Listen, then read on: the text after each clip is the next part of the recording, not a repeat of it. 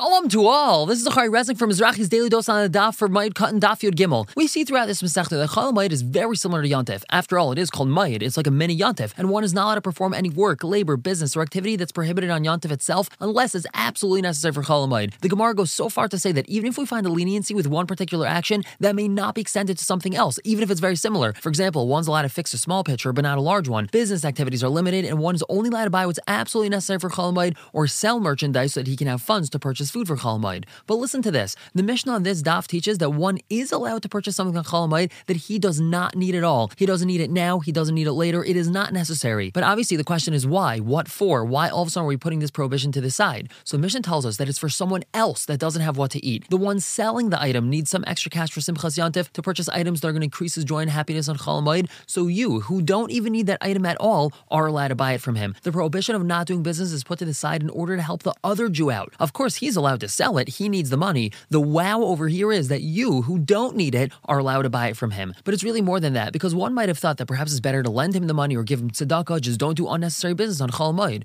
But no, we learn from here that when helping a Jew, we do so in the best possible manner. We buy his item from him so that he feels like it's a regular transaction. He feels that you're benefiting from him and he can make that extra cash in an honorable way. And this is actually something that we can implement in our daily lives. When doing a favor for someone, try to do it in a way that they don't realize that you're doing it for them. And better yet, imagine if they feel that they're doing you the favor when in essence it's really the other way around. Reb Shimshon Pincus was legendary when it came to this. He lived in Ofakim, which is down in the Negev in southern Israel, and many times he would give people rides to Yerushalayim or from Yerushalayim back to Ofakim. And more often than not, he would inconvenience himself, go out of the way, wait for extended periods of time just to be able to give the other person the ride in his car. And all the way to Yerushalayim or back from Yerushalayim, Reb Shimshon would thank his passenger profusely for coming along with him because the ride is so much more enjoyable with company and it helps him stay awake and all sorts of talk like that until the person actually felt like he was doing Reb Shimshon the favor. By helping other Jews in such a manner, we should merit to the coming of Mashiach speedily in our days. Everyone should have a wonderful day.